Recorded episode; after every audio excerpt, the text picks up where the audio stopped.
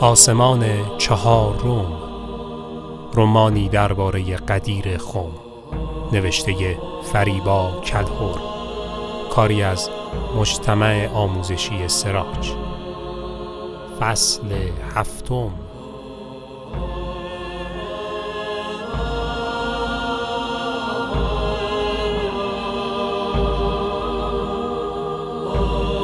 تیهان جایی رو در صحرا نشان داد و گفت نگاه کن الیاس آن سیاهی چیست؟ الیاس به طرفی که تیهان نشان می‌داد نگاه کرد. تیهان گفت انگار آدمن دو تا آدم؟ الیاس گفت دو تا مرد دو تا پیرمرد و به طرف آنها دوید. تیهان افسار اسب سرخ را گرفت و به دنبال الیاس دوید. کمی بعد الیاس و تیهان به دو پیرمرد نیمه جان رسیدند. الیاس داد زد آب تیهان مسک آب را بده. تیهان مشک آب را از اسب باز کرد و به او داد. الیاس سر یکی از پیرمردها را که پوست و استخوانی بیش نبود بلند کرد و دهانه مشک را به دهانش گذاشت. آب را که روی لبهای خشکی پیرمرد ریخت چشمان بیفروغش را باز کرد. پیرمرد جرعه نوشید و جان گرفت الیاس به سراغ پیرمرد دیگر رفت که صورتش زیر پرده ای خاک پنهان شده بود. پیرمرد کمی دیرتر چشمانش را باز اما همین که مشک آب را دید بی اختیار قاپید و خودش شروع به خوردن کرد. پیرمرد اول که اسمش نوزر بود با بیحالی گفت او همینطوری است همیشه قاب می‌زند. قباد پیرمرد دوم گفت هر کس جای من باشد همین کار را می‌کند. الیاس گفت آره دوست من اما فعلا زیاده روی در نوشیدن آب به ضررتان است. شما دوتا اینجا چه کار می‌کنید؟ نوزر گفت راهزنها به کاروان حمله کردند همه را بردن. ما دو نفر به دردشان نمی‌خوریم قباد ادامه داد می‌خواستیم به مکه برویم برای حج. الیاس گفت شما عرب نیستید. درست فهمیدم؟ اهل کجایی؟ موزر گفت ایرانی هستیم اما در یمن زندگی می‌کنیم. همین موقع چشم الیاس به چند شیعگیه در کنار نوزر و قبال افتاد. یکی از آنها را برداشت. با تعجب نگاه کرد و پرسید اینها چیست قباد خندید و گفت فکر می‌کنین چطور زنده مانده ایم؟ با خوردن گردوهایی که همراه آورده بودیم. نوزر گفت با گردوهایی که از دست نبرد قاب زدی و توی کیسه گذاشتی. قباد گفت پس قاب زدن اینجا به سود من بود. وقتی نوزر و قباد حرف می‌زدند الیاس به گردوها نگاه می‌کرد. یکی از آنها را هم به تیهان داده بود. تیهان گفت تا حالا همچین چیزی ندیده بودم. خوراکی است؟ نوزر گفت پس چی؟ یکی از آنها را بخور بیا این سنگ. باید پوستش رو بشکنی. شما عرب ها گردو ندیده که. تیهان سنگ را گرفت و پوست گردو رو شکست و با احتیاط مقداری از آن را به دهان گذاشت. مقداری هم به الیاس داد و هر دو از طعم گردوها خوششان آمد. دو پیرمرد به هم نگاه کردند و خندیدند. سپس قباد گفت چقدر خستم دلم می‌خواهد بخوابم. و سرش رو روی زمین گذاشت و فوری خوابید. نوزر هم کنارش خوابید انگار نه انگار که وسط صحرا هستن. به زودی خروپوفشان بلند شد. الیاس اسب سرخ را بالای سر آنها برد تا سایهاش روی پیرمردها بیفتد هر لحظه صدای خروپوف پیرمردها بلندتر و دهانشان کج و کله می‌شد. الیاس خندید و به تیهان گفت بیا نگاه کن. بعد از رنگ سفید قشنگترین چیز دنیا دهان بیدندان پیرمرداست. تیهان پرسید با آنها چیکار کنیم؟ الیاس جواب داد. نمی‌دانم واقعا نمی‌دانم فعلا بیا از این گردوها بخوریم. وقتی قباد و نوزر از خواب بیدار شدند الیاس و تیهان نشسته بودند و جلوی رویشان پر از پوست گردو بود. قباد گفت ترک همهاش رو کندید؟ چیزی باقی نگذاشتید الیاس و تیهان دست پاچه شدند. الیاس گفت ببخشید دوست من. خب نباید همه را میخوردیم. نوزر تمام حواسش به اسب سرخ بود گفت سایهاش مثل سایه صد تا درخت خنک است. آدم دلش می‌خواهد حالا حالاها زیر سایهاش بخوابد.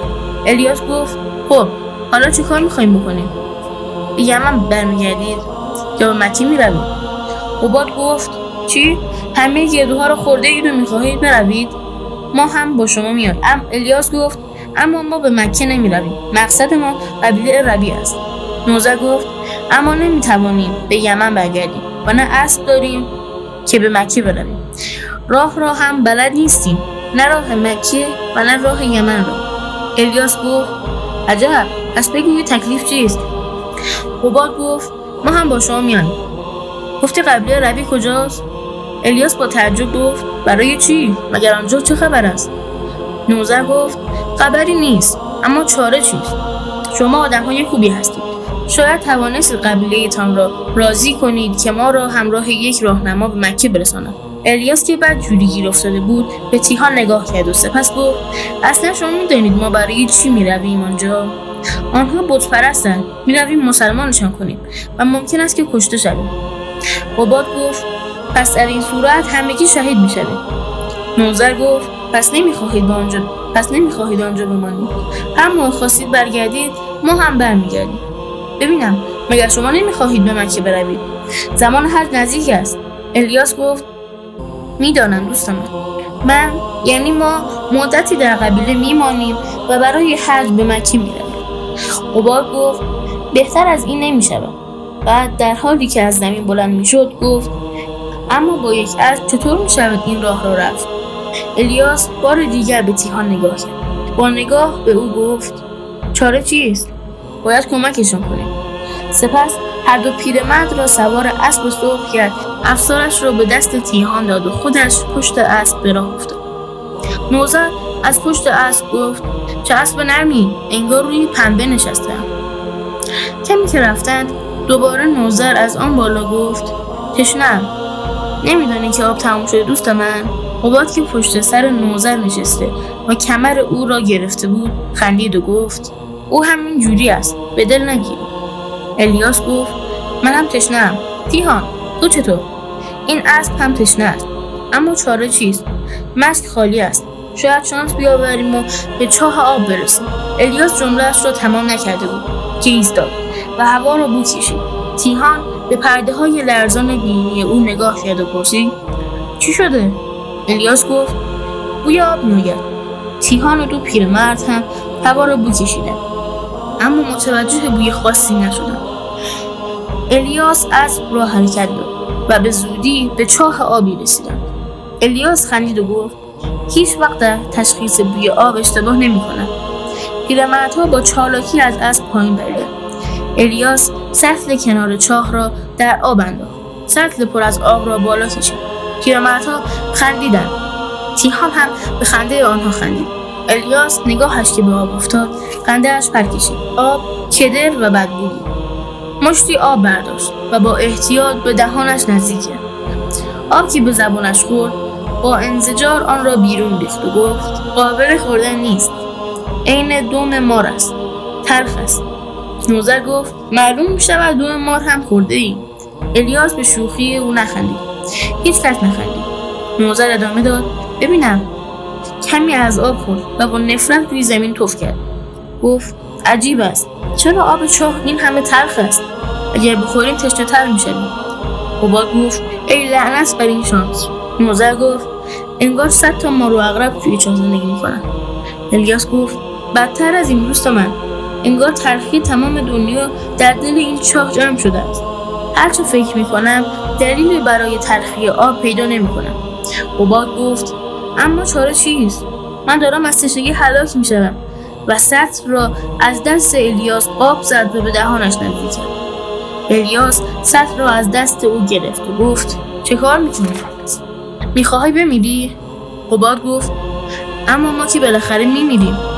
پس چه فرق می‌کند که؟ الیاس گفت صبر داشته باش صبر داشته باش.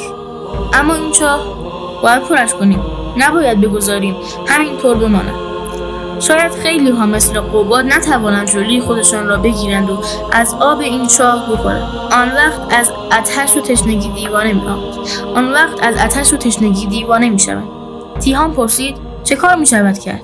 الیاس جواب داد باید چاه را با سنگ پر کنیم نباید کسی از این آب بخورد. نه آدمیزاد و نه حیوان. بیایید بیایید سنگ جمع کنیم و توی چاه بریزیم. الیاس دست به کار شد. نزدیکترین سنگ را برداشت و در چاه صدای دلهورآور از سکوت سنگ به گوش همه رسید. پیرمردها به هم نگاه کردند. الیاس به آنها گفت چرا ایستاده اید؟ نمی‌خواید کمک کنید؟ پیرمردها گفتند آره آره کمک می‌کنیم. الیاس به تیهان نگاه کرد. تیهان دست پچه شد و گفت کمک می‌کنم؟ آره. و بعد هر یک به طرفی رفتند و سنگهای پراکنده را جمع کردند و در قبایشان ریختند وقتی بعد از چندین بار رفت و آمد الیاس و تیهان با هم به کنار چاه رسیدند. تیهان گفت چاه به این زودی ها پر نمی شود الیاس گفت فکر نمی کنم چاه عمیقی باشد. تیهان گفت صدای اولین سنگ را یادت می آید انگار عمیق ترین چاه دنیاست. نوزر که نزدیک شده و صدایش را شنیده بود گفت اون که دلیل نمی شود شاید شیطانکی ته چاه نشسته و سنگ به سرش خورده. اسب سرخ شهیه کشید که شبیه خنده بود. نوزر گفت چه اسب عجیبی داری و برای جمع کردن سنگهای بیشتر از آنها دور شد. سرانجام چاه پر شد. اما هر چهار نفر دیگر رقمی برای حرف زدن نداشتند. تشنگی و خستگی نزدیک بود که آنها را از پا درآورد الیاس با لبهای ترکی خورده گفت راه بیفتیم. تا شب نشده باید آب پیدا کنیم. پیرمردها دوباره سوار اسب شدند و تیهان و الیاس پیاده به راه وقتی از چاه دور شدند ناگهان چاه لرزید و کمی بعد تمام سنگها مثل فواره از دلش بیرون